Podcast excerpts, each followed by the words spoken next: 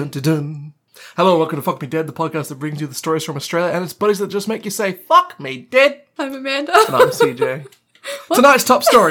what the hell was that intro song that you just decided to? I think it was the best I could remember of the old ABC. Oh my god. You know, like ABC kids cartoons programs since Right. six. Yeah. And then like the dun dun dun dun dun dun dun dun, and I was like, "Oh, fun times over," and I would leave the room because I didn't watch the news because I was four. you ever seen that Bill Bailey skit where he reckons that all of like Australia's um, news themes sound like something you'd do an interpretive dance to? Huh? No, but I can see that. Yeah, should show you that later. Pendulum? Is that a band? Yes. They did a remix, like a drum and bass remix of the old ABC News Oh soundbite. It was pretty good. Okay, well now we've got all that frivolity out of the way. Let's get into the depressing. Serious issues. So I think You it's Mm. should be aware by now, yeah, and I think matter it's too hard to avoid. almost anywhere you are. But I mean, if there are other countries where they've got their own things going on, do you know Indonesia is underwater at the moment? Yeah, I did know that. They got too much rain. We have not enough rain. If only Um, We need to like swap half. big fan to push all their rain here. Yeah. I don't think they want to be on fire. No, but I mean, like maybe like we swap half heat for rain. We'll trade them half the drought for Yeah, half the monsoon. exactly. You can do that, right? Sure. It's all just a government conspiracy that we can't. so, I mean, I have to admit, when I came up with the idea for the podcast, this is not really the sort of thing I thought that I'd be covering. I more wanted to, you know, concentrate on silly stuff so that we didn't really have to think about the depressing stuff. But I think it's too hard to avoid at this point. I think we kind of need to talk about it. It was I think also it'd be just- weird if we avoided it. And it was just difficult to even find stories that weren't Yeah. about it at the moment. Anything new Honestly. this week, and probably for the next coming weeks, unfortunately, months even, is just going to be, Fires.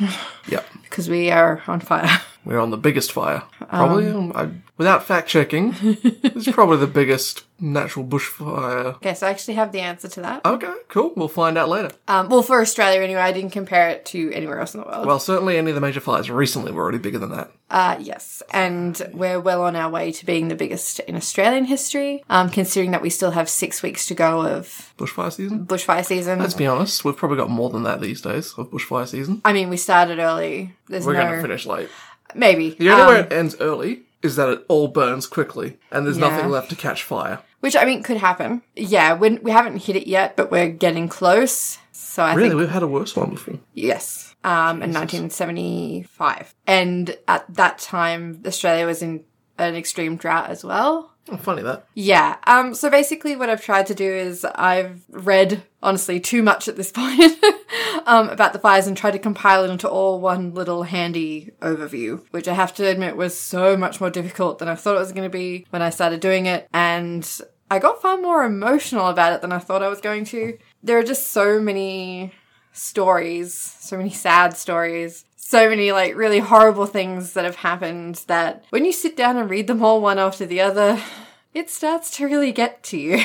Yeah, I spent most of yesterday morning just reading news stories and I didn't really want to do anything else for the rest of the day. It's hard to sort of read social media at the moment without being bombarded with, shall we say, opinions. And I don't want to do that in this podcast because I feel like I've read too many arguments, too many, you know, left versus right arguments that I don't really think that any of that is constructive. That's not leading us to an answer. That's just saying I'm right, you're wrong, which still isn't doing shit for the actual people that are being affected by it. So, I mean, I think it's going to be hard to not express opinions as we're talking about it, but I don't want to start an argument, if that makes sense. Because I think, honestly, when I start reading out everything, the facts alone are going to be shocking enough without bringing in any of the other stuff surrounding it. Should I start?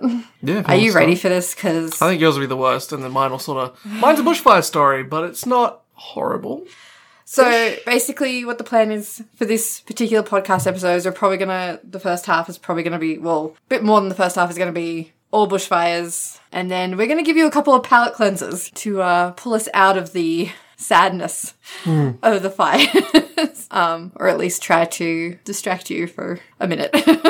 I, are you ready for this though? This is not going to be a good time. Well, well I mean, what it's do you want me important. Should I to leave talk the about- room? No, but I mean, it's important to talk about, but it's not a great time. I mean, there are movies that I highly recommend that aren't fun to watch, but they're really, really good. That's true.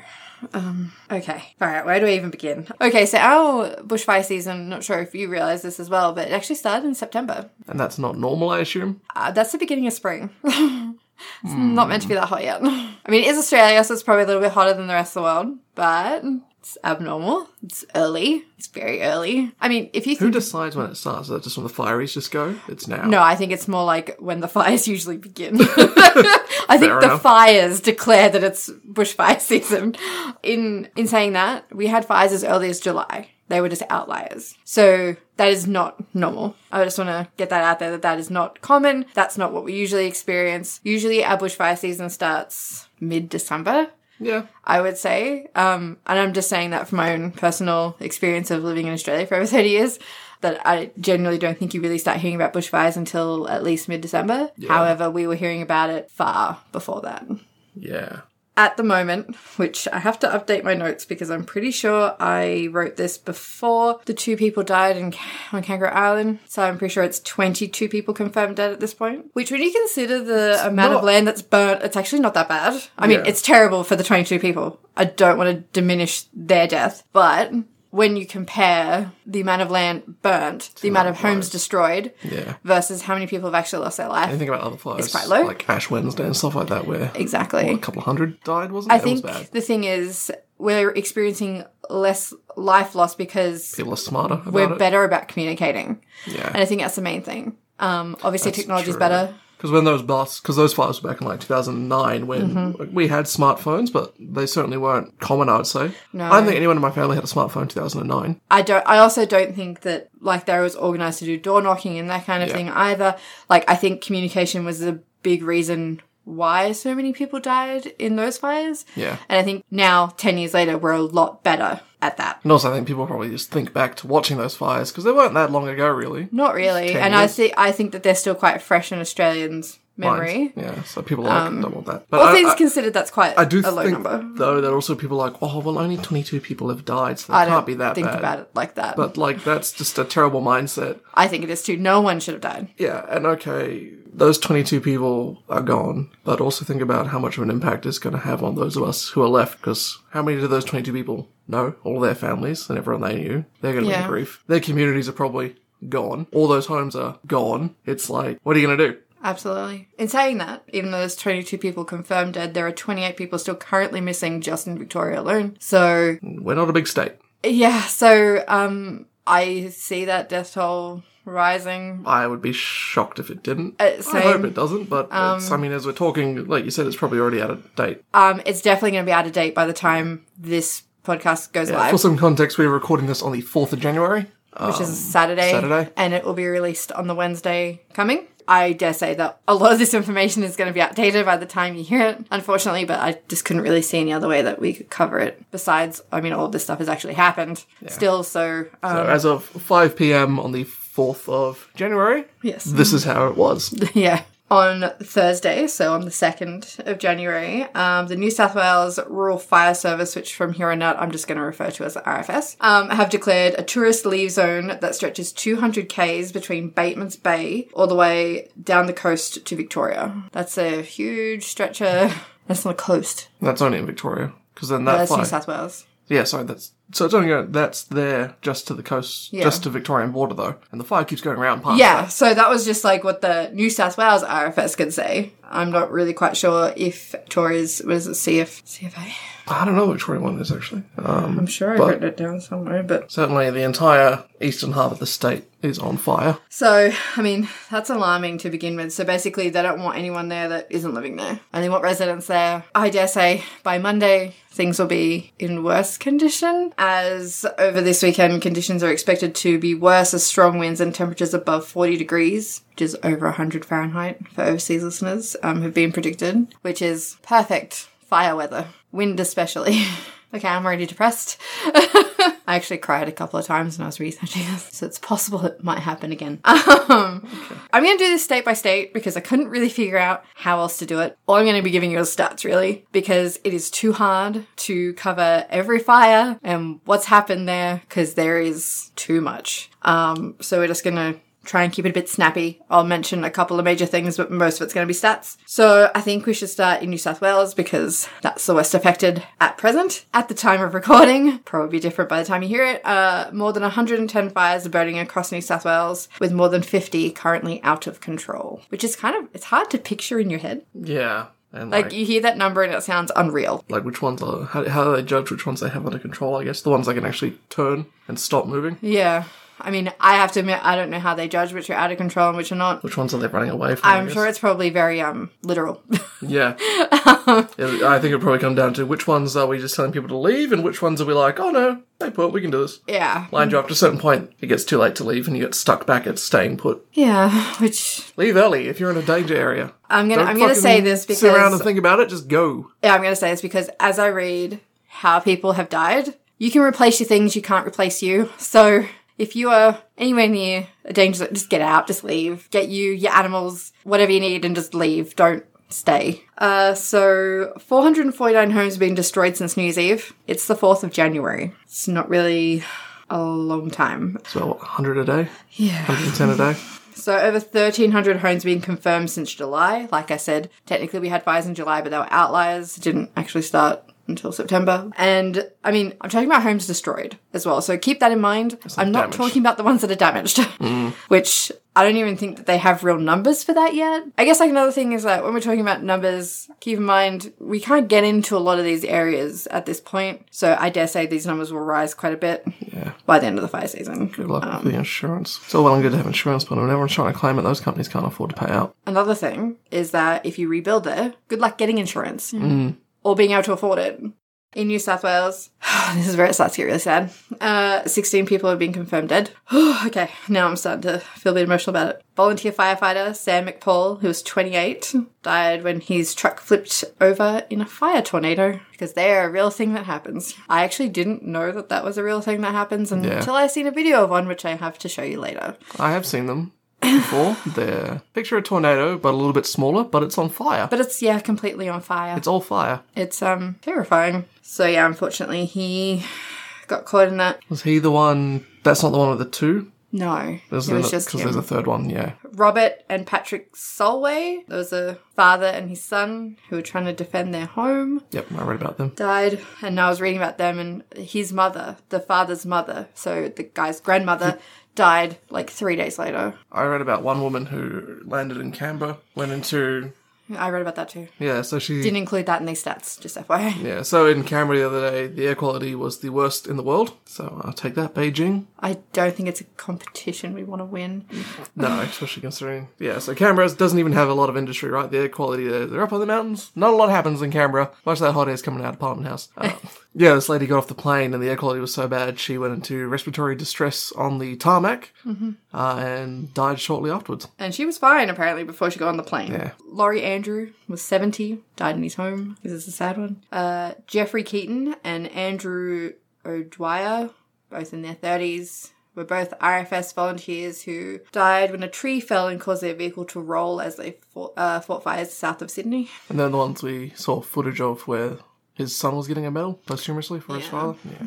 I'm going to mention that a bit later, but um, that photo really got me. Um, yeah, they both had young children, both married, had families. Two or three days before Christmas. it's horrible. Yeah, it's it's truly truly horrible. Barry Parsons, fifty eight, uh, was found in bushland, but um, apparently he lived in a shed nearby.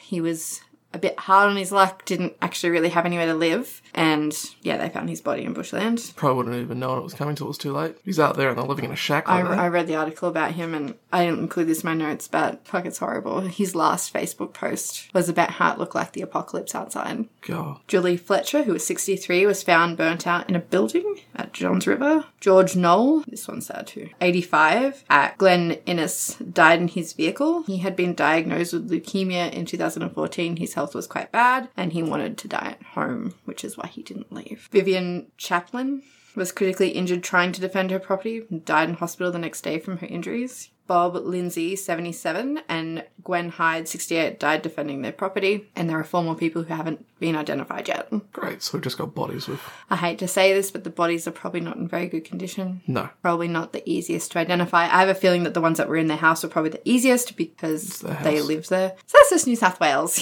I have a lot more to go. So I guess the next state that's been affected the most is Victoria. So there's more than 50 fires currently burning. Victoria's quite a small state. Yeah. So that's, Second smallest? Third. are we including territories? If we don't include territories, second. Yes. If you include territories, third. Good. Um, so the worst affected areas are East Giplet.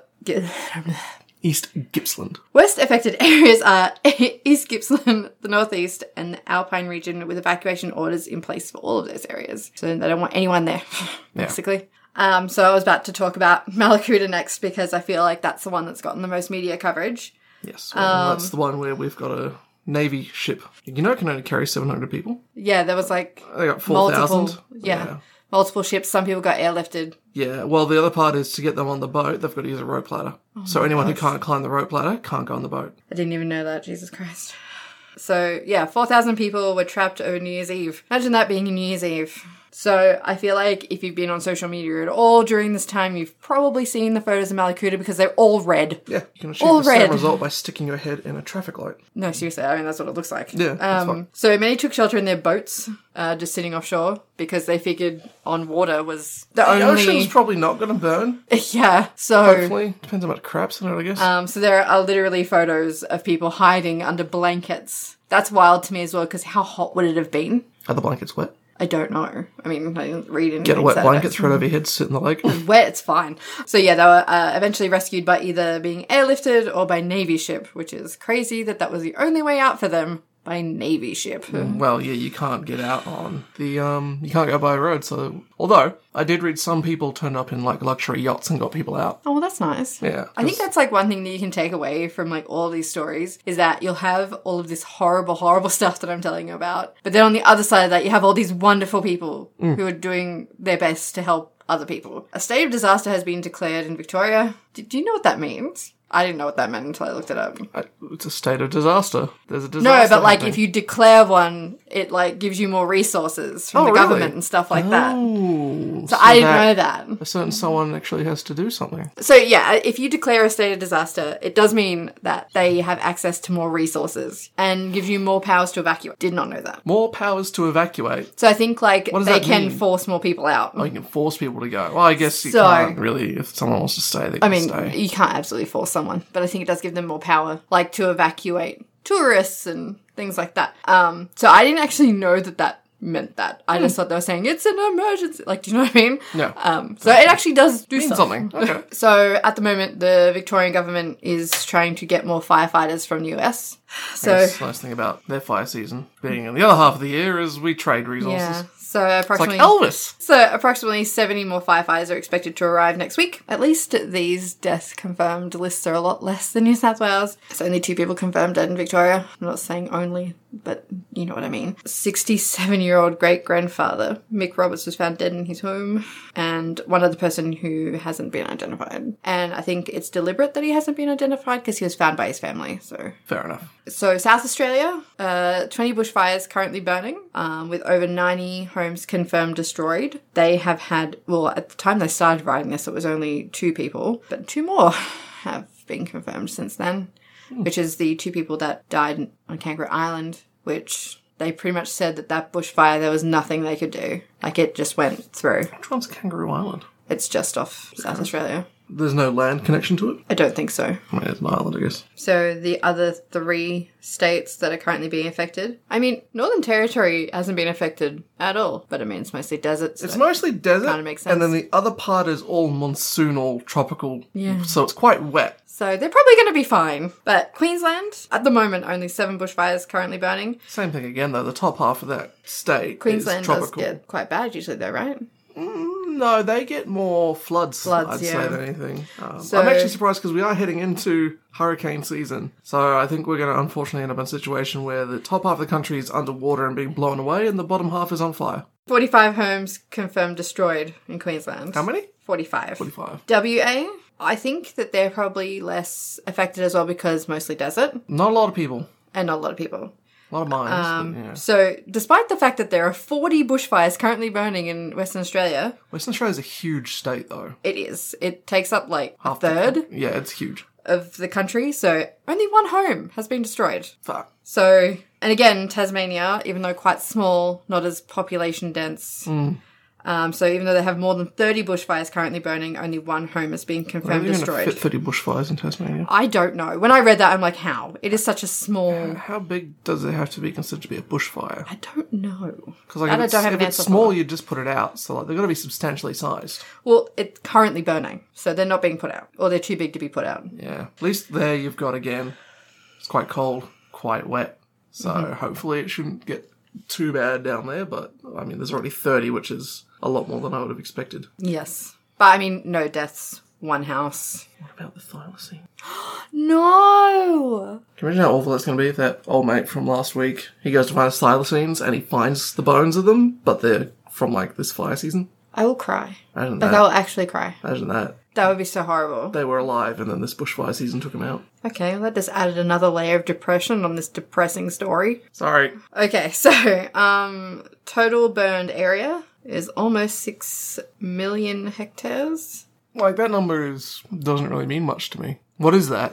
I've heard someone saying that the the fire front, if you take the length of all the fires and add them together, stretches from like Afghanistan to like London or something like that. I guess I don't know if this makes any more s- sense to you, but fifteen million acres. It's too hard for me to picture. I need like a I mean, I don't think anyone ever looks at that amount of land. yeah, so like, the- like it's it's, hard to picture. I think that's why like a lot of people saying like that's approximately the size of Belgium. yeah, to But- give it some more context. Like that's easier to picture for people like Belgium, oh yeah, that's a place. after reading out a list of all of that awful stuff, total deaths are 22, um, and the total lost homes are just over 2,000, which I guess doesn't sound like a lot for the entire country, but it is at the same time. How many towns are actually gone? I think Yeah. almost, like like there are like the towns are small, but they're gone.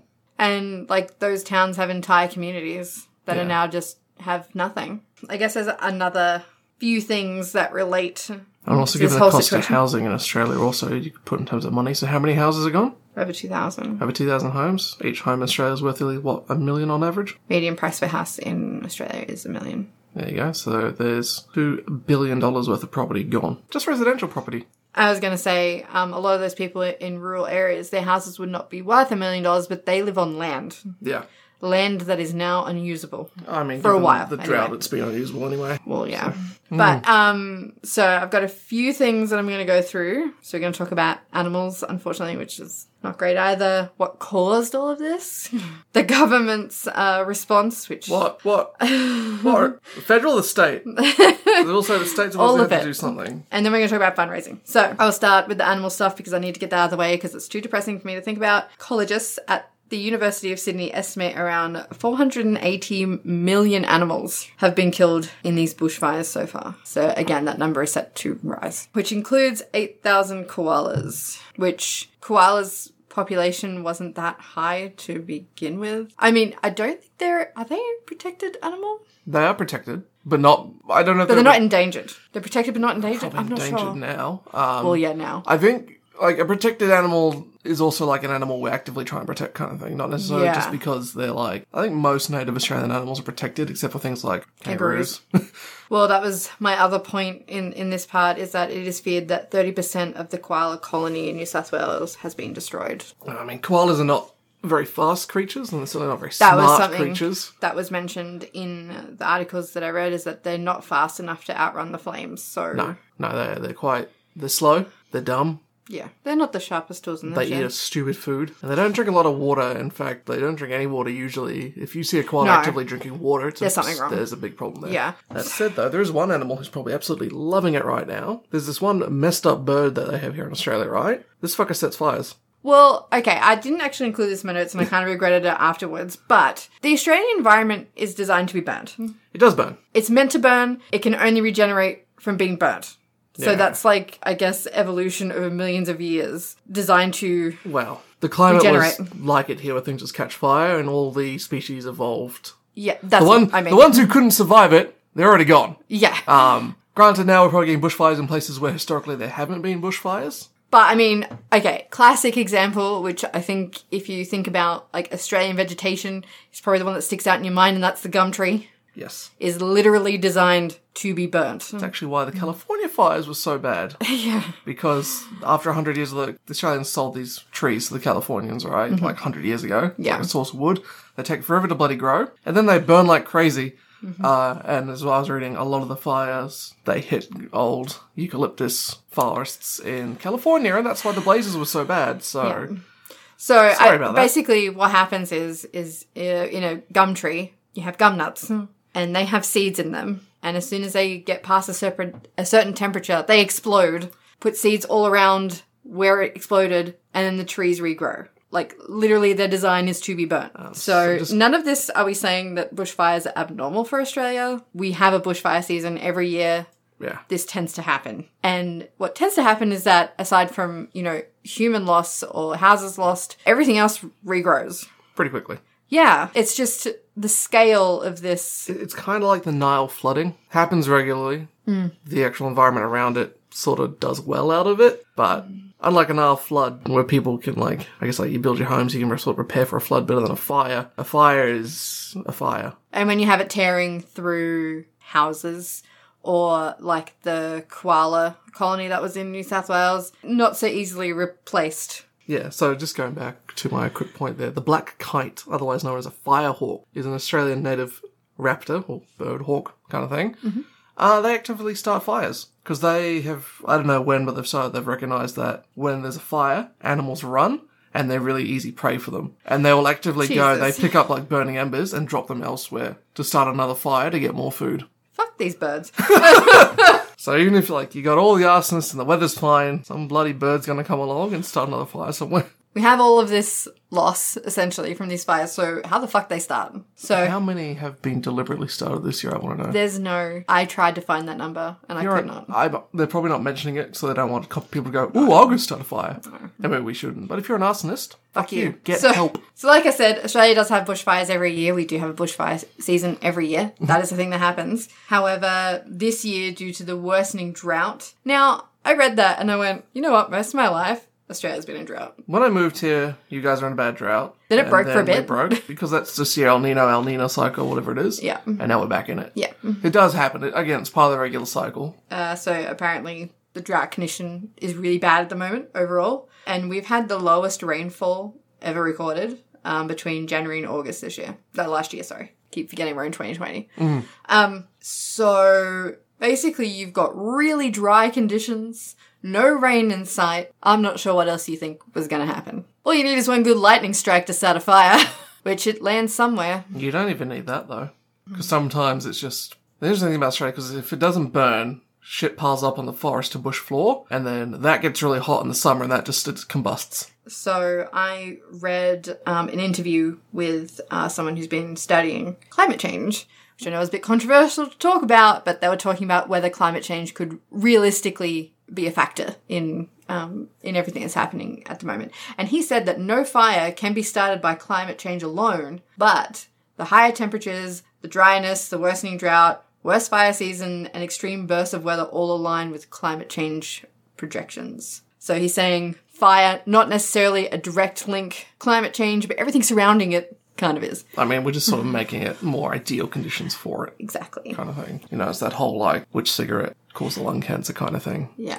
so it is, but it isn't at the same time. Now we're going to talk about the thing that I think everyone's getting a bit hot under the collar about, and that's the government's response to this. And I will you're bite gonna- my tongue. I was going to say, you're going to have to keep your I anger in don't, I check. don't even. I'm.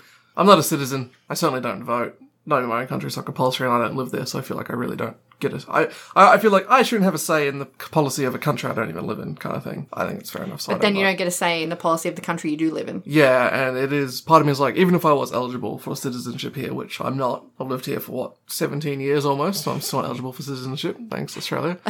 I don't particularly want it anyway. Uh, but right now, I'm like, God, I wish I had a vote. Just I'm just going to say. gotta vote against someone. I'm not going to get too heated about this. I'm going to try to really keep my emotions in check on this one. I did not vote Liberal. I'm just going to say that. I didn't vote him in. I mean, technically, no one voted him in initially. He just sort of fell upwards. But I mean, in the election, I just Yeah. didn't vote for him. Back in April, 23 former fire and emergency services chiefs from across the country requested to meet with the Prime Minister, but it was declined. Yes. They wanted to warn of the climate crisis making bushfires deadlier and the season longer, and wanted to call the government to act on it, but they didn't get a chance to say anything to him. What did the government do instead? Nothing. They cut funding. They cut the funding, which is literally my next point. Well, that, that's that was my segue for you. I was like, this is probably your next point. So, under the 2019 to 2020 New South Wales state budget, and I'm going to concentrate on New South Wales here because they're the only ones that have actually released their figures properly, or the only ones that I could find anyway, Mm-hmm. because I did look, but I couldn't find anyone else. I mean, New South Wales usually gets the most money. They've got the And- most people. they are most affected. Yeah. So By the usually they prices. get the majority. So like you can sort of, I guess, scale it back by population with percentage Yeah. point to adjust for how much money different places are getting. So, two other um, states got funding cuts, but I couldn't find the figures anywhere. So, As from what I've heard, we got a big tax break this year in Australia. Everyone got a thousand dollars, and from the sounds of it, it came from this fire cut. I'm not sure that that's the case It sounds like that's because where I'm they got some going to tell of you the the money. figures, and it's not as much as you think it is. A couple of hundred million, isn't it? No. No. So, Were they that badly funded they couldn't even take a hundred million? what happened was is because i read a very in-depth article about it and the guy who wrote it was named um, tarek brooker and he wrote a piece for the independent australia and he covered it very thoroughly and did a really good job on it so i'm going to highly recommend you go read that one for yourself Okay. We'll link it on Twitter. we will link it um, because it was a really good article because he actually explained why people thought the cuts were bigger than they were and basically what happened was is fire services got a lot more money the year previous for big purchases like the plane Ah. and that sort of thing so when it said the budget for this year is this much it looked like a massive cut but the day-to-day cut was not actually as big as you think it is it was cut however fire and rescue had its day-to-day operations budget cut by 12.9 million which is still a lot of money. Um, and the RFS had its budget cut by 26.7 million. It's a lot of money when you look at it. I'm sure, like day to day, that is probably still affecting them. It's not as big as I feel like what is advertised. Because Hmm. I've seen elsewhere. like 115 million. yeah. So apparently The fact- that's because okay. last the year big they got a bonus purchases. to get rid of, which is fair enough. We purchases do from need to three upgrade the previous- equipment from time to time, but yeah, Yeah. It's not as bad not as sensationalist. advertised. still it bad. really is, but it's still not great. yeah. But think about like the stuff that people are donating, where it's just like water and food. It's Yeah. not that expensive. No. so the 12 So million would what I- go a that- long that- way. That's exactly what I thought when I read that. I'm like twelve point, like nearly thirteen million dollars. That's a lot of money that could have gone into really everyday things for these Dude, guys. I mean, that would s- I wouldn't have to work again for the rest of my life with that amount of money, and it's not a lot of money. and I mean, the RFS was cut by twenty six point seven I can million buy 10 houses in Australia with 12 million dollars. because of these cuts. A lot of that funds the National Parks and Wildlife Service, so they were unable to conduct as many backburns. Yeah. So the backburns were decreased by twenty six percent. We have a lot of national parks here. Yeah. They're usually really big. I think the other part is full of trees. the conditions have also been too bad to backburn, where it's not safe to do it because there's not enough for for backburning. You need a day that's like cool and wet, but not windy. And with the current conditions, it's always hot and it's always dry and there's always a bit of a wind because then you can't go backburning because you're just going to start a fire, Yeah, which is the essentially. point of backburning, but not one that gets out of control and Exactly. becomes a disaster. It's meant to be So- very under control. So it, it's, Serve a, a it's a thing purpose. where it's like, why aren't we backburning? It's there's not enough money, there's not enough people, Yeah. and the conditions are too fucked. We can't. There were also cuts to the fire services budgets in Queensland and Victoria as well, but I couldn't find the actual figures for them as much as I googled my heart out. Could not find the actual figures for them, um, but I think it was to a much lesser extent. Yeah. This is where you have to keep your emotions in check because PM then took a holiday to Hawaii. Our Prime Minister, the leader of our country, Who paid for that? looked around and said, The country's on fire. I'm going to take a holiday with my family. To be fair, he had the holiday planned He did back have in it, July. He did have it planned. This is a planned And his holiday. family could have still gone on the holiday, they could have. but he should have stayed behind. I think as a leader of a country that's pretty much in crisis, it's a bad look. Or you should at least tell the people you're leaving, which he also Yeah, didn't do. he didn't. He didn't tell any. He didn't make an announcement. I guess he didn't tell anyone where he was going. He told the media not to tell people he was in Hawaii. Yes. The whole thing was just handled very, very poorly. So, on top of this, the New South Wales Minister for Emergency Services, David Elliott, went on holiday to Europe. Yeah, this was after the disaster, and after Scott Morrison came back, Yes. the New South Wales guy was like, "I'm going to go to London." I'm sure this was planned previously as well. I'm sure But these are surely all planned holidays. you would see the public reaction to what Scott Morrison was doing. Why did you think you could get away with it? That's what I don't understand. He did it afterwards, and I mean, obviously, people got And he very didn't even upset. come back early. He took the whole holiday. He did. Basically, two people that we should be looking to for guidance in this time just went on holiday. And obviously, people were very upset about that. I don't blame them. It's a very difficult one because I personally think it was the wrong move. I don't think it was right. But on the other hand, he's still a human who is not anywhere near perfect. He is far from it. And he also has a family. He's not a firefighter. I don't I still don't think that he should have left. No, and That a lot of is people the are exact like. wrong time for a leader to th- leave their there country. are people who are like, well, "What do you want him to do? Hold the hose?" And that's No. not that's not his job. No. No, he's not going to do that. But what have like pri- previous leaders done during the disaster? They've been here. Um, I don't remember They've his met with name. Back in like people. '94, there were bad fires. That that prime minister Remember then, Paul Keating? I think so. Yeah, Paul Keating. Yeah. You know what he did? He paid the volunteers back in 1994.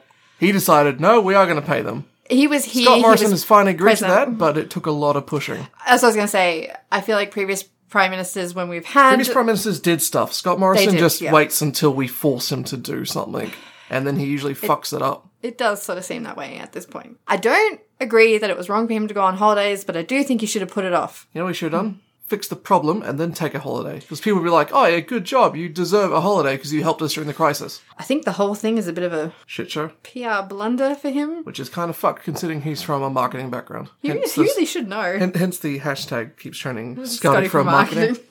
In saying that, he did cut his holiday short. He did return to Australia, and he did sort of try occasionally to do things. He tried to get photo opportunities to make him look good. There are some other things that he has done that are actually useful, and I'm going to mention those because I, Okay. fe- I feel like they don't get mentioned enough in between all of the yelling about how terrible he is. okay, uh, I'm really sounding like I'm on his side when I'm really not, but I'm trying to be like politically Fair. correct and fair and try to present both sides. The Prime Minister did announce that volunteers would receive $300 a day for up, up to $6,000 in total if they were called out for more than 10 days this fire season. That's something. That's a good thing. But that He did was it. initially only in New South Wales. my next And then sentence. people had to force him to do the other states. Apparently, that's not true. That's not true. That's not true at all. So when he announced it, he did say it was only applicable to the New South Wales RFS because at the time they were the most in need, but other states and territories could request help and would be offered the same scheme. So all they had to do was ask. Well, they shouldn't need to ask. They shouldn't really need to, but they Is could. that when that whole like they need to announce a state of emergency before he would give them the money? it sort of seemed like from what I read, pretty much they just had to request assistance and they would get it.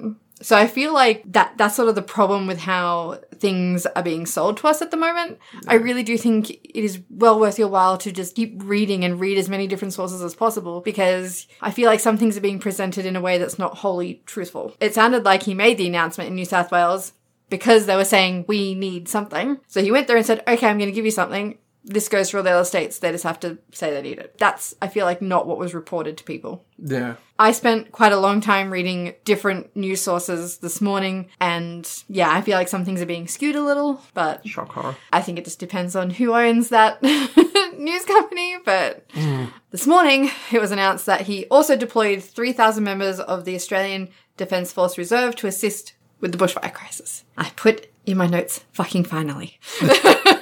like, literally, it's in caps. and he's also said if we need more of them, he will give us more of them. So I kind of feel like he's starting to do the right thing. Hopefully, this trend continues and we actually start getting some assistance from the government, that would be ace. I'm going to talk about fundraising because I feel like, unfortunately, because the world functions on money, people need money. So there's been a couple of really cool things that I read about while I was reading, and that is the first one is the Australian comedian Celeste Barbers has raised more than $4 million just by asking people for it. That's a lot of money. I heard it was up to seven now. Oh, Like, so- okay. a when I Facebook post- read that, it But was my- four million. I'm I'm not telling people that they should be going out and spending all their money, Yeah. helping these people. But my heart really does go out to them because entire communities have nothing. Like, what what would you do if you were in that situation? Do you know what I mean? I would hope that someone would help me because I mean I can't imagine rebuilding your entire life. Tennis Australia has organised an exhibition match in Melbourne to raise funds for the bushfire relief and recovery efforts. yes. Which I did ha- say What? I was going to talk about Nick Curios. I don't have that. That's the only thing I Oh, so have about Nick it. Curios said that for every ace he hits this season, he'll donate two hundred dollars. Nice. Again, I looked up how much he's worth. I don't know much about tennis, so I don't know what an ace is. I was gonna say, I don't think people really like him, do they? No, he's a bit of a little twat from the sounds of it. But like, I don't know what an ace is or how many of them he hits. Two hundred dollars. I hope he hits a lot of aces because he's worth a couple of Isn't- million as well. Okay. Hang on, let's let's look it up. What is an ace? In tennis, an ace is a legal serve that is not touched by the receiver winning the point. So that's when they smack them Ah, out straight okay. away. So I can't imagine. Like, I don't know how good he is. I don't know anything about tennis, I- so I feel I like hear I he's can't give an pretty op- good, I but, can't like- give an opinion. yeah, I'm like, I'm also like two hundred dollars per ace. He better be fucking good. Because like that's not a lot of his own money at the end of the day. Nick Curious, if you're listening to our podcast, He's not. I know you're not, but on the off chance you hear this, you better be fucking amazing at tennis and you better hit like 100 aces, I swear to God. So, if I guess if you are looking for ways to help, I'm gonna link an article in the show notes because it gave a lot of good ways that you can personally help out. So, a couple of things that it mentioned is that you can help the firefighters by donating direct to the RFS or the CFA. So, you can help out wildlife because there are so many burnt koalas, they kind of need it. Um, so, you can either donate to WIRES or the Port Macquarie Koala Hospital, which we have actually been to. It's a lovely place. It was Um, very sad and I cried. Well, yeah, the koala hospital is good. They don't have a lot of space, but koalas at least are kind of communal, I think. They don't mind being near each other. So, when it comes to helping people who are actually affected, I am going to recommend doing your own research about who to donate to because some of those companies don't always do the best things with the donations they get. So, I'm not going to list any by name. I think it's just important to do your own research. In saying that, I also think there are lots of people who are going to actual, um, what's the word I'm looking for? Evacuation centres. yes, that sort of thing with like food and whatever they need. You can probably donate your manpower somewhere as well. I was gonna say, if you don't have the money or you don't have Yeah. the s- resources, you can probably donate yourself. Um, not literally, but donate your time is what I meant. um, which is also, I'm sure they can- need it. What was that one you showed me earlier? So that girl on Twitter. She was a sex worker and she's. Yeah, she was uh, DMing nudes Yeah, if you make a donation and prove it to her, you- she'll send you nudes. for every ten dollars. So, So- Um, fellas, if you want that, ladies, I mean, it's an option. she raised a couple of thousand when we checked, didn't she? yeah, Yeah, she she was like, you had, to Stick it make a, back. you had to make a minimum of like a ten dollar donation. yeah, or something. ten dollar. Every ten dollars you donate, she'll send you a nude. A nude, uh, and I think so she if you had- donate fifty bucks, she'll send you five. yeah, didn't she have like a couple of like a hundred and something donations when we checked it? Yeah, so um, you know, she's she's doing what she can. Hmm. She's using her own talents to raise awareness, and uh, good on her.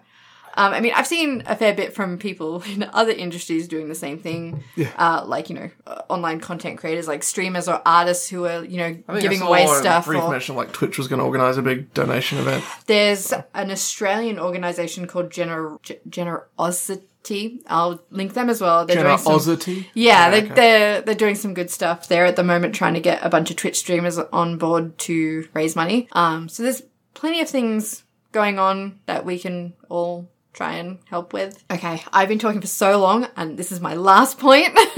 I'm so sorry. I feel like we need to give a really special shout out to one really good egg, really really good egg, um, who I think. Most people are kind of looking to in this crisis. Who do you think I'm going to say? Because you're giving me the weirdest look. I think you're about to mention the opposition leader. No, I'm not. No. Okay, good. No, someone who's actually doing things. Who's kind of doing stuff is a position leader. Who's doing stuff? You've seen him on TV a lot. You might not know his name, but you would know his face. Well, just tell me then. We're gonna. I want to shout out Shane Fitzsimmons. He is the New South Wales Rural Fire Service Commissioner. Ah, I think I read about him earlier. He, I have to admit, I started crying when I was reading his backstory today. But he's just a general, all-round good egg in this crisis. Um, so, bit of background on him: he started volunteering at the Duffy's Forest Rural Fire Brigade in 1985 when he was 15. Um, in 2000, his father, who was a volunteer as well at the same place, was killed in a bushfire in Keringai Chase National Park during an out-of-control hazard burn. This is why we don't backburn when the conditions are not good. So I think for a lot of people, you would go, okay, I killed my father. Fuck this shit. I'm not doing it anymore. He kind of did the opposite. He said that the tragedy Well- made him even more passionate. As well, he knows, knows what it's like for everyone else who goes through it. Exactly. So he was appointed the New South Wales Rural Fire Service Commissioner in 2007 and has been praised by pretty much everyone I could find online. Um, uh, about how he's handled what's going on currently. He's pretty much been on TV most days, and he- Yes, he was the one handing the medal to the boy. yeah, it's a r- really moving photo. Well, I guess you can sort of relate to it. Yeah, I The think kid's in the same position he was in. I think the reason why people like him so much, I mean, not only is he actually doing shit, like he's doing not his he's not job. just jumping on TV and telling you what's going on. He's he goes there. He's still active, like an active presence. Do you know what I mean? When you see him on TV, he's an actual human being. He's not just saying stuff off a script. Do you know what I mean? There's this one video of him where he's talking about the two um, volunteers that died. The, I think that were the first ones. that- They were the first two, yeah, when the tree fell Um, on there. he actually gets so emotional he can't keep speaking. I kind of think that more people in charge could do with a bit more of that to show that they're actually still human who are empathetic and I often think about like how I'm like I don't know if I could do a job like that because I I don't I, think I cry at the could. drop of the hat kind of thing. So I'd be like like oh maybe people would like accept like respect that I'm on TV and clue. But then there was like this guy's too emotional to bloody lead. I think the thing is like I I cried watching that video Hmm. because I get emotional watching other people be emotional. Like I'm getting teary thinking about it. There's also this amazing photo where he presented Harvey Keaton who was the son of Jeffrey Keaton. With his dad's posthumously awarded commissioner's commendation for bravery and service. Yeah. And it's it's I don't know, I think it's an amazing photo. And I You've think probably seen it. yeah, The probably kid's four, three. is so Probably doesn't tiny. really understand what's happening. I don't don't which think think is kind so. of upsetting. very sad. But yeah, I think the reason that people uh, like respect him so much is that he's in charge, but he's also a person Yeah. who is, uh, you know, empathetic with families. And I kind of feel like he takes the deaths, especially of volunteer firefighters, very personally. Well, you'd have Um, to after having had one. Yeah. So I just, yeah, I just think he's an all round good egg in this horrible situation. I wanted to end it on a semi good note. I'm sorry. That was really, really long. I have been talking for too long. so have fun editing this. This is a long episode because we still got two stories, three stories to go. So we want some palate cleansers after all of that horribleness. So I've got a story about the fires as well. Um, it's not like that though. It is a little bit more I, I hope it's Nice. a story of hope. kind of. I the story that I picked, just so you don't get shocked, is fucking stupid. Yeah. Just as a my, part my of- other stories are a little get throwback to Christmas, but we'll start here. Okay. Uh, I was worried my story was going to be really long. I'm sorry. And now I'm worried I'm not going to get through it quickly enough to keep this at a reasonable length for an episode. So, uh, have you ever heard of Mogo? The town of Mogo. I do not know where that is. What about Mogo Zoo? Otherwise now know. known as Mogo mean- Wildlife Park. It's a zoo, but I don't know where that is. Uh, it's down southern coast. Um, I've been there. Cool little zoo. It was actually recently bought by Featherdale Wildlife Park, like in November. Oh, okay. Yeah. So it's recently been. So it used to be a private zoo, and now it's owned by Featherdale Wildlife Park. Uh, and so my story is about the zoo, and that whole area has pretty much burnt down. The end. No, Are we're they, no, are they okay? about to find out. Uh, so I went to a lot of sources for this because. I really hope they're okay. Like, I a lot don't know of if I can people handle it. were reporting on Mogo Zoo.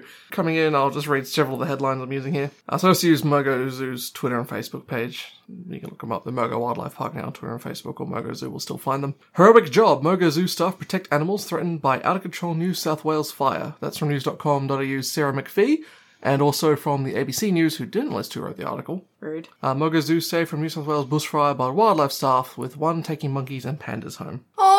Oh, can Um. you imagine taking your panda home? Red pandas. oh, that's even better. so they're little pandas, they're not big sized bears. Yeah, so Mogo Zoo is a small zoo. It's down the middle of. It's just out of Bateman's Bay. If you pretty much like. You go to Canberra and then you drive. There's a road that sort of goes out east and south to the coast. That goes through Mogo kind of thing. Very small town. I've been through it. They've basically got two streets that meet at a T intersection. Mogo, small heritage town, New South Wales coast. Yeah, about 300 people live there. So I guess the key points we're looking at here. Um, so Mogo Zoo, home to approximately 200 animals, including Australia's largest collection of primates. And I did go there, and they do have a great selection of primates. And those part is they're all surrounded by moats because monkeys aren't very good at swimming because they're all muscles, so they just sink and drown. So a good way to present them is in a moat because then they're not behind cages and bars. right. But they're not going anywhere because they're living on the little islands. Okay. Um, but yeah, they've got a lot of monkeys and they got a lot of apes and gorillas and things like that there. So if you get the chance, thankfully, go to Mogo Zoo. Uh, it is still there. I will say that. so this is a happy ending. This is a bit of a happy ending for Okay, now. good. I do say that on January 4th. There are still fires in the area. It's not over yet, but Maybe don't travel there. Things just looking up. Yeah, don't, right now. Don't, don't go right now. Just wait. Yeah, so they've got larger collection primates. They've also got zebras, white rhinos, Oh. uh, which there only used to be 50 of those, back up to 18,000 now. So things are going good for the white rhino. Okay. Uh, white lions, which they had when I was there, tigers, giraffes, They've also got a couple of snow leopards. I do remember Yay! that. Um, and they've got like an eating area. I love snow leopards. When you go in, there's like a little eating area you get there. And like next to it, they've got like gibbons in a cage, so Mm. you can eat right next to the gibbons. It's really cool. I liked Mogo Zoo a lot. Have I've only I ever eaten one told you time. about that time that I screamed, "It's a Gibson" in a front Gibson? of people? I don't know what the fuck I was It's a thinking. Gibson guitar. it's a gibbon, actually. I seriously don't know what I was thinking. it Um, was embarrassing. Yes, an, evacua- an evacuation. An evacuation order was called for Mogo about 6 a.m. on Tuesday, which was New Year's Eve. Uh, Staff at the zoo stayed and enacted their fire plan. Uh, I will mention, though, unfortunately, the town of Mogo itself not fared as well. At least one business is completely gone. But it's only a small town, but it sounds like a lot of it is actually still standing, which is kind of nice. Okay. When I went through there, it was wet and raining, so in my head, I'm like, that's what it's like all the time. How can it burn down? But Yeah, fuck it. Um, I mean that, that's not the way it is, but yeah. Okay. A lot of this actually is, I'm just going to be directly quoting the current zoo director, Chad Staples, because most of the articles were just his direct quotes. So yeah, Mogo Zoo director Chad Staples took the animals home. Quote, Right now in my house, there's animals of all descriptions in all different rooms.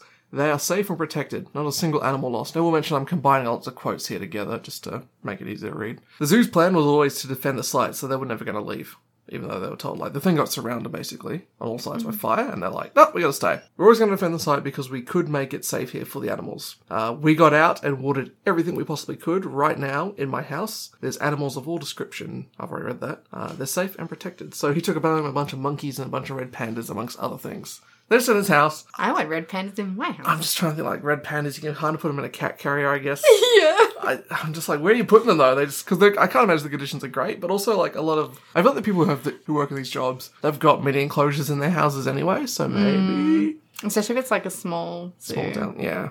Uh, do, do, do, do, do. So it was him and 12 people stayed behind at the zoo to defend it. It is only a small zoo, but it's still quite big for only 12 people. Uh, Bless and they're those all 12 they're all people. okay, and they're just zoo staff. They're not like Yeah. firefighters or anything. They're just zoo staff. Um, so But I mean, I I know can't what you're thinking. You can't put lions and shit away in his house though. obviously. Yeah.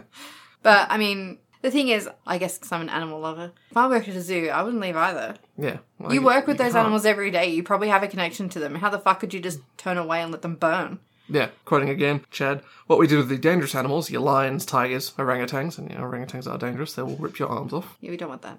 We encouraged them to the night dens, kept them calm and like acted like nothing was happening, and we were able, if needs, to protect them safely. So basically the night dens are big concrete structures, Probably wouldn't burn usually. anyway. So they're pretty you just gotta wet them and they'll be fine kind of thing. Yeah. Yeah, so basically let's lock them up in their night cages for a couple of days by the sounds of it. Which is a bit shitty for the animal, but Probably better than death. yeah. Uh, so the only animals that we saw any sorts of signs of stress in were the giraffes and the zebras. I mean, they are nervous little souls. They are, he says, that was probably more to do with the activity of us being all hands on deck as well, because they know when things are out of the ordinary. Like when I did my time at the zoo, they get really upset by the daylight savings change because the schedules gets messed up and they're like, what's going on? And then when it changes back, they're just like, it's not feeding time yet, we'll come in an hour. Kind of like our cats do that. You have to imagine the smell of smoke does set the animals off. Hmm. Uh, any animals that we could move out with enclosures moved to my house, as I mentioned earlier. Uh, then we just drove up and around. When we ever saw a flame spring up, we were just jumping onto it. So they were just driving around the zoo, and as fires were starting at the zoo, they were putting them out. Because obviously they've wetted everything they could, but all these Yeah. embers are still landing, and they're just like, well, there's one there. You So know, they're driving like- around the zoos in their little golf carts, setting, taking out fires. when I was looking stuff up earlier and like watching a lot of videos, you know, like y- you hear like embers landing and you think you have a picture of that in your mind, but then when you actually see a video of it, it's so different than what you Is it think. kind of just like, It's not just one ember, yeah, true, actually. it's hundreds. Well, as he says Like, here, Uh, um, do you know what I mean? we didn't have a single fire truck come to us. oh no. So staff efforts, without So a doubt, they, saved the zoo. I was gonna say, they did it all themselves, yeah. So animals still up inside their enclosures for the most part. The sprinklers in the park have been running constantly. They have stopped because they're out of water. Yeah. That's how they're keeping it wet. There's a really cool image, and I've got it here, of the giraffes grazing along with the fires burning in the background. Oh my gosh. So I think that's a good one. We'll probably link that Yeah, up. we'll definitely Um, you post might have that. already That's seen it. Um, crazy. I hadn't seen that in all the research I did this morning. Didn't see it once. I mean, the, the problem is there's so much news and there's a lot. It's a lot, of- but it moves so quickly. You are likely to miss stuff, I guess. I mean, yeah, that's one thing that I was going to say at the end of the episode. I'm sure there are so many things that I did not cover or that were missed out. There is just too much Yeah, it's to just- cover in like an episode of a Yeah. podcast. So as I said, um, I mean, I wrote Tanamogo itself's gone. I looked into it a bit more. It's not gone. Parts of it have burnt down, but it's okay. The candy store is still closed. They're not opening. They've said. People need candy in times of need. Uh, the sounds like the store that did go out was the local leatherworking business. Um, So yeah, she she's lost that. The lady who owns that. Uh, fire services advised people to evacuate Tuesday morning, uh, stating any later it was too late and you had to stay. Imagine being told that. Um, so ABC News did ask what Mr. Staples wanted for the new year, and he said rain. Be nice. Sure, we could all do that. So then I did actually get an updated article because these were all posted on New Year's Day, basically, because it happened New Year's Eve, New Year's Day, these fires. Uh, so this is from Seven News. New South Wales bushfires. Mogo Zoo staff continue efforts to save animals ahead of further threats. Uh, this is written by Warren Barnsley for Seven News. So they're currently doing fundraising efforts are underway for the zoo. The federal MP, who I've never heard of, well, sorry, former federal MP, Emma Hassar, she set up a GoFundMe that's raised eighteen thousand dollars for the zoo, uh, which is enabling things like a generator, water, a firefighting pump, and animal food to be sent to the zoo. Oh, Because obviously you can't get supplies in, and they've run out of water, and their Yeah. generators are down, so they really do need this stuff to keep hopefully being able to save it. So the big thing now is we desperately need to get power generators, fuel, and water. We depleted all the water stores we had. Again, quoting Chad Staples there. Uh, and additionally, also reported by South Coast Bushfires Mogo Wildlife Park thank generous Coles food donation. Uh, this is from a local newspaper called the Bay Post. Also didn't credit their author. Why, why do they do that? Just say who wrote it. I know. Uh, so Coles, who don't mean to get political here, but I think they're a much better supermarket company than Woolies, of your big two you got here in Australia. Uh, Coles donated around a ton of fruit and veg and dry feed for the animals, just to the zoo. That's so nice. Um, they've also been, before you think, what about everyone else? They are donating actually in the surrounding areas and to most of New South Wales Coles. Amelia Pasanovic, so she's the spokeswoman for Coles who they're interviewing. Um, and she said, in Bateman's Bay and Ulladulla, we've provided evening meals and supplies to police stations and the evacuation centres. Uh, we've also donated meals and essentials to marine rescue, nursing homes, traffic crews, and the emergency teams. So Coles is out there feeding all the workers, which they're a big, profitable supermarket They can chain. afford it. They've got food that's already there, kind of Yeah. thing. Like good, on- like Yeah. good on you, Coles. I'm sure Woolies is doing stuff as well, I'm sure they are. but I haven't read it, and I'm biased. yeah. So some of the things just to end up here. Wow, my article's way shorter than yours. I feel inferior. Um, But I'm, hoping we're lightening up the mood. It'll be Yeah. less jarring going from what you've said to our s- other stories. Yep. So along with that, just in this area alone, Coles has donated over 20 pallets of like long life milk and long life food essentials. That's to the state government, and they would also, which are then being dispatched to Marumbula and Eden. I'm not too sure where they are, but they're in that general area. They've also donated 10 pallets of food and essentials to Food Bank in Sydney, along, and that's all being sent to the Cabargo and Benga evacuation centres. So at least if you get these stuff. evacuation centres, you're not going to be hungry. Yeah. And I mean, this is You're the, probably going to be bored and Yeah. stressed, but there's a meal. I mean, There's coffee. that's the thing. I have a feeling that people who live near the evacuation centers is probably going to be like no shortage of people wanting to help. So Yeah. that's like the silver lining, I suppose. Yeah. Like if there was one near here, I might think about it. Same. Like, thankfully, I don't think there that's isn't the one case. near us. Yeah. Um, hopefully it stays that way. I mean, who knows? at this point. I think it'd be very disastrous if there's one near us, given How many people live here? we're in Melbourne and we're only, what, 10 Ks from the CBD? Yeah. In saying that, on Friday, the smoke was so thick in the CBD. When I was at work, it was crazy. Yeah. Uh, thankfully, the wind's changed. Yeah. Uh, it is now blowing from the southwest, which is pushing The temperature has dropped here with rain forecast in this area anyway um, next week. So, I mean, it's like that'll. I mean, part of me's like it needs to rain on top of the fire, but yeah.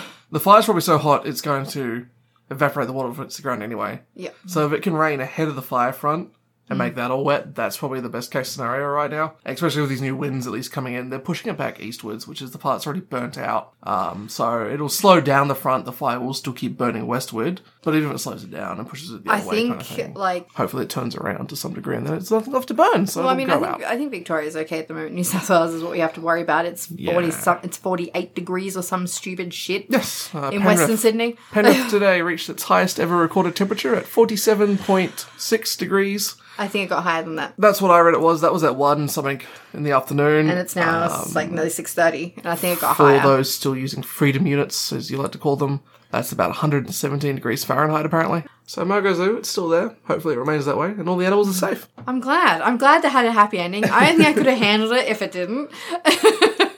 You just want red pandas in the house, don't you? I do. Can we get some red pandas? No, they don't belong in the house, but still, they're very cute. they look like cats. Hmm. My next story is super short because I knew I was going to talk forever on the That's first one. something completely different. Look, here's your palate cleanser because I know that reading about the bushfires and everything that's happening is uh, kind of overwhelming and you feel a little bit helpless.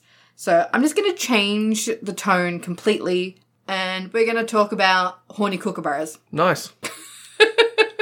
A pair of horny kookaburras have caused a mass blackout in Australia by having sex on top of a power pole. Are they alive? no! I hope it was worth it. I hope the animals don't get hurt. They all survive. These kookaburras fuck themselves to death. Yeah, cunt. I mean, I feel like maybe worse ways to go out. I don't know. Jesus Christ.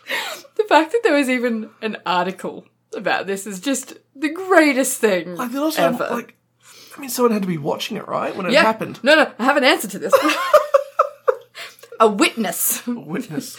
a man who was wa- Cameraman? no, Jesus Christ. a man who was walking his dog saw the two birds near the power lines. The kookaburras seemed to have gotten too close to the electrical equipment in the heat of the moment and triggered two big blue flashes and a series of loud bangs. Moments later, the power went out in more than a thousand homes. this is in Perth, by the way. A quote from Western Power spokesperson Paul Entwistle. This guy is king of puns. Okay, okay. It seems to be a case of a couple of lovebirds who made the wrong connection, unfortunately. They went out with a bang. Sparks were flying that evening. Power res- was restored to the suburb within a few hours, but unfortunately the birds didn't survive, as they would have been shocked with in between 155,000 to 265,000 volts. I don't think anyone's surviving that. You're not meant to Especially put that not much through your kookaburras. nipple clamps, guys. That's way too much. Um, Kookaburra's doing it made an entire suburb lose power. Kookaburra is thick on the telegraph pole. I'm sure I could write a parody about that. Oh, we should have ended on that story. Why is no one here is funny? God damn it! Alright, mine's a throwback. This happened Christmas Day. Uh, we've got headline here, news.com.au coming to the rescue once again. Queensland cop borrows local family jet ski to catch dangerous boatie. Again, doesn't list author of the article. Just give you give, give them bylines. Give your boys credits. A Gold Coast family will have an interesting Christmas Day story to tell after they helped police apprehend a boatie who was allegedly driving dangerously through the canals of Broad Beach waters. The story took place at 6am Christmas morning. okay. Um, police had received multiple calls just before 6am. Who the fuck? Who was awake that early on Christmas Day? Christmas morning, small children. oh. I was like, who's awake that up? Yeah, okay, makes Kids. sense. I'm sure Kids I was wake you like up. annoying people Oh, really I early in the definitely morning on would've been Christmas Day. 4am kind of thing. Yeah. uh, for multiple reports of a man in a small boat along the Narang River, uh, allegedly driving dangerously and behaving badly. Oh, bad, like naughty boy. Um, so the the Queensland police, and I'm shocked by this, they spent more than an hour on the edge of the river trying to get the guy to come into them and like yelling at him. so I'm just like standing at the edge going, look, get back here. Now this is like down around the Gold Coast where there's like a lot of water and a lot of homes back on the water. and They've got like all those little canals in there. Yeah, I guess. You think the police there would have some sort of boat presence? you would think so, right? or at least have the ability to have Um, one. But Um, he allegedly continued to speed off. Shockingly, the man's not willing to turn himself in. Okay. Also, I don't know what he's doing. It sounds like he's out there drunk on the water at 6 a.m. So I what was kind of gonna night say, was he thi- having? this is what I'm imagining. I'm imagining the police standing on like the shore or whatever, or like a jetty or something, just screaming, "Come back here!" and him going, "No!" uh, pretty much. The best part is there is actually video footage. Oh, excellent. Um, it's first person from the officer's chest cam. Oh no. So you get to watch him on the jet ski, but all you can really see is the front of the jet ski. right. But it's good. It's on their Twitter page. If you want to check out the Queensland Police Twitter page, put it up. We'll link to it as well, probably. we will. They posted it on December 22nd, sorry, December 26th at about 2 p.m. to I'll help you find it in your search there. Yeah, in footage posted online by police, an officer is heard repeatedly calling for the driver to stop. And he is. He's like, stop. I want you to come in. And the boat's just like, you can't hear the guy on the boat, unfortunately. But Damn. So I'm just imagining him screaming, "No!" no. yeah. couple of a nearby family, and really it was like a couple of brothers and their cousin uh, were nearby, and they actually offered their jet ski to the officer. So like they're on a dock nearby, minding their own business at six a.m. in the morning on Christmas Day. See this officer being like, "Stop! Get here now!" And they're like, "Do you want to borrow our jet ski?" Um, so brothers Max, Matthew, and Ben Townley, and their cousin Hugo. I assume is also Townley, noticed the man allegedly behaving erratically on the canal. Quoting Matthew here, I walked down to the deck as soon as I woke up and the police came over to me, and I realized what was happening. I just looked down and saw this guy driving his tinny with his Christmas lights on, just crashing into jetties. It was crazy. He was doing circles and yelling out random things. Uh, his brother Max adds, he was being a bit of a nuisance and a threat to the public.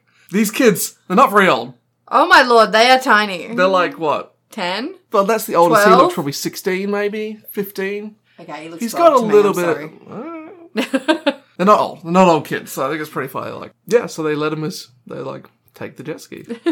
uh, so we offered them the jet ski, and they cornered him in the canal behind us. And the police team on the land took him into custody. So they had more police on the land. This one obviously gets on the jet ski, starts chasing the guy in the dinghy. It's like a small little boat for people who don't know what a dinghy is Yeah. and uh, he herds them onto like more police waiting on the shore. Uh, yeah, so after a short pursuit through the canals, guided the driver to shore where he was met by more police. They arrested the 46 year old Borbridge Waters man who allegedly had drugs in the boat when he was caught. No wonder he didn't want to come in. Uh, the alleged drugs have been taken by police for analysis. He's going to court. Would appear to was court there on any Friday. quotes from him? Because I would love to hear what he No, was doing. unfortunately. Police later gave a shout out to the family in the statement saying, Police would like to thank the family that helped officers on the day, a true Christmas gift. Lovely.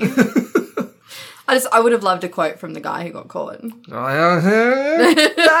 you No, I just I would have loved to have like heard his excuse because I, I reckon it would have been gold. I think he was just up all night yeah, getting smashed and was like, I'm gonna go drive my boat. yeah. you know when like you're drunk and you have those really good ideas, but they're not good ideas. I feel like that's what he was going through. Yeah. Okay, I well, guess that finally brings us to I was the going end. to say I feel a lot better after hearing those last two. Yeah. I mean, if you stayed with the whole thing, Yeah, thank you. This was um, you skipped ahead. We understand. yeah, If you turn it off, you're not gonna hear this message. But I guess I get it. Not yeah. We get it. you don't want to It's- listen to all that all the time. But you know, I, I don't I don't envision well, I hope that I don't we don't have to do episodes like that again. You know, like I would like to keep this pretty lighthearted, but it's kind of hard to ignore when pretty much your entire country is in crisis. So I just felt that we had to.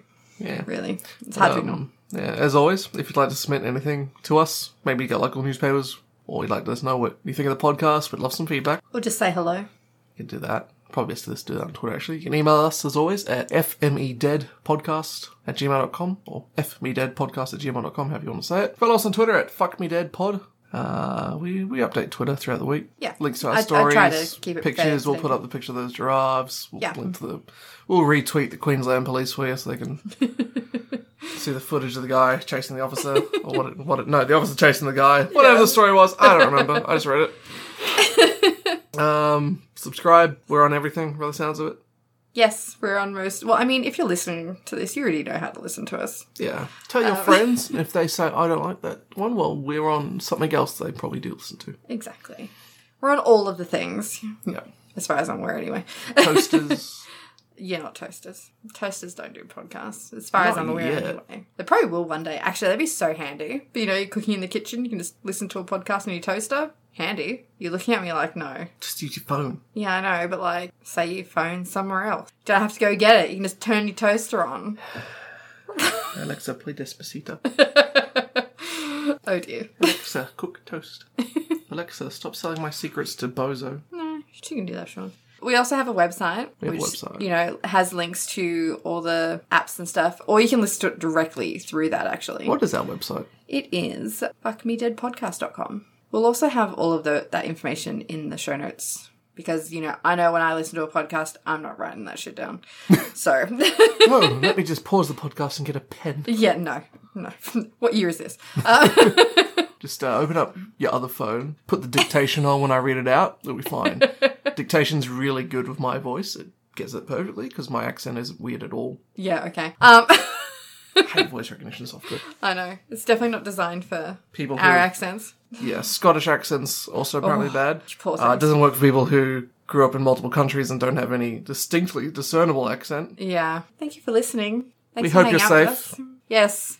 Please stay safe. And if you get told to evacuate, just please do it. Yeah, you don't can't be replaced. don't stay behind. Yes, I think that's it for this week. First well, technically second episode of the new year. We'll be back next week. Same Yes. time, same place. I don't know what time our podcast actually goes up. Do we have a set time we put them up? Um, I mean, Wednesday. it, it's when I usually uh, set them to release pretty early Wednesday morning, so by the time you wake up, it should be there. Although last week that didn't happen because of New Year's Eve, and I finished late, and it didn't publish until like eleven a.m.